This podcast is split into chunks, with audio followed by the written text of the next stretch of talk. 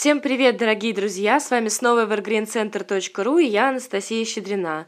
И передо мной очередное обновление на нашем сайте. Честная и очень искренняя статья Татьяны Тураевой, нашего педагога по йоге, о том, как мама Татьяны постепенно приходила к практике йоги. И, собственно, о том, что на самом деле любые отмазки, простите меня в кавычках, относительно возраста, возможности, невозможности согнуться в йоге недостаточно эффективны. Любви все возрасты покорны. Эта фраза знакома всем, и, думаю, все с этим согласны. Соответственно, любви к себе тоже все возрасты покорны. Под сочетанием любовь к себе я имею в виду не эгоизм или нарциссизм, а более разумное и здравое отношение к себе на всех уровнях. На физическом, на энергетическом и на психоэмоциональном.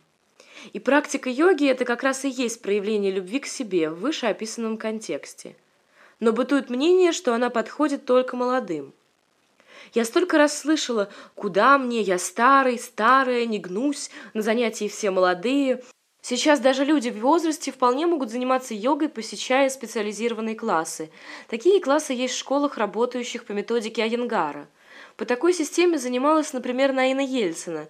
Ей удалось улучшить состояние позвоночника и суставов и даже вновь встать на каблуки.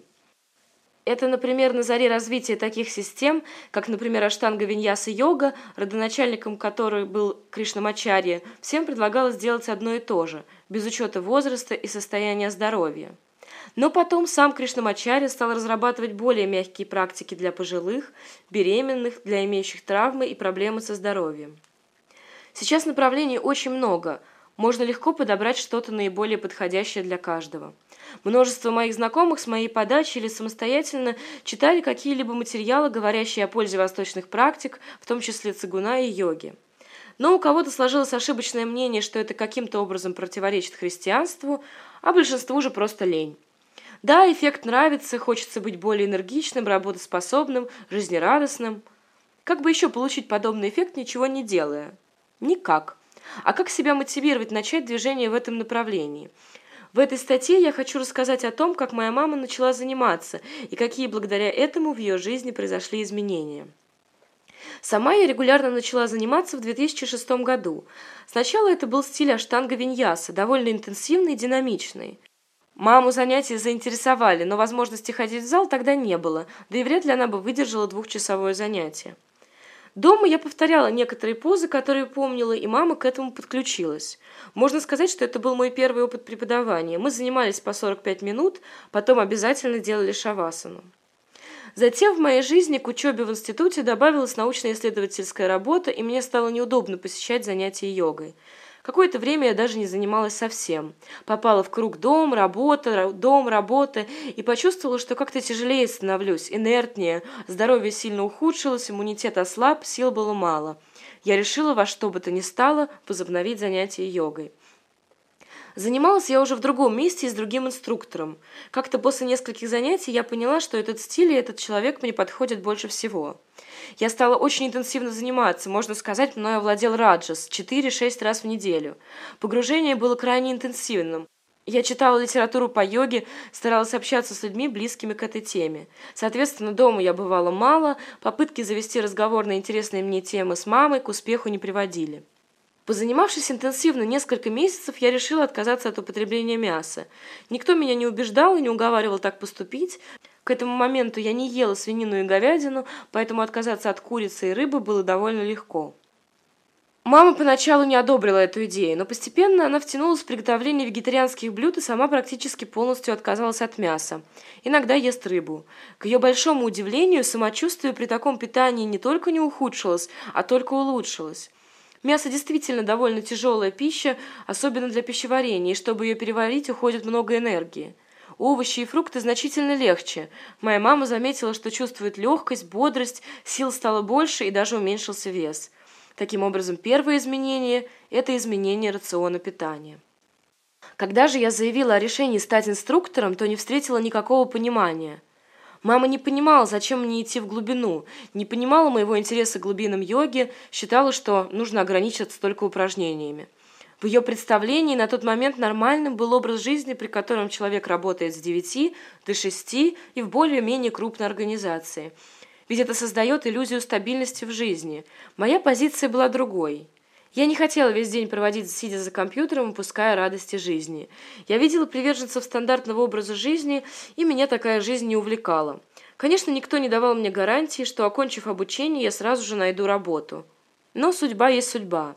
Я стала проводить занятия, еще не закончив обучение.